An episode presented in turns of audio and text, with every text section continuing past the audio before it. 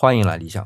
听我其他系列节目的小伙伴知道，我正在看王东岳先生的《知鱼之乐》这本书里有一个观点啊，就是越发展越不完美，它是一个趋势。其中就提到，自从亚里士多德提出的分科之学之后，各个学科就分开了，也就不相互协调发展了。我就想到我们传统医学原本也是不分科的，但今天我们到中医院去挂号啊，就会发现还要问你你是看肠胃科的还是看心胸科的，也就是说已经分科了。在这一点上呢，我的看法是。中医之所以在没有今天科学的检验技术之前就能判断是否得病，很大的一个点就是四诊合参，就是望闻问切相互核对。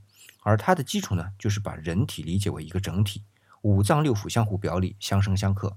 但一旦分科啊，单个医生所关注的就会相对集中到自己所专长的脏腑中去。换句话说，就是不把整体作为主要的关注对象了。而这种分科是不是也是必然呢？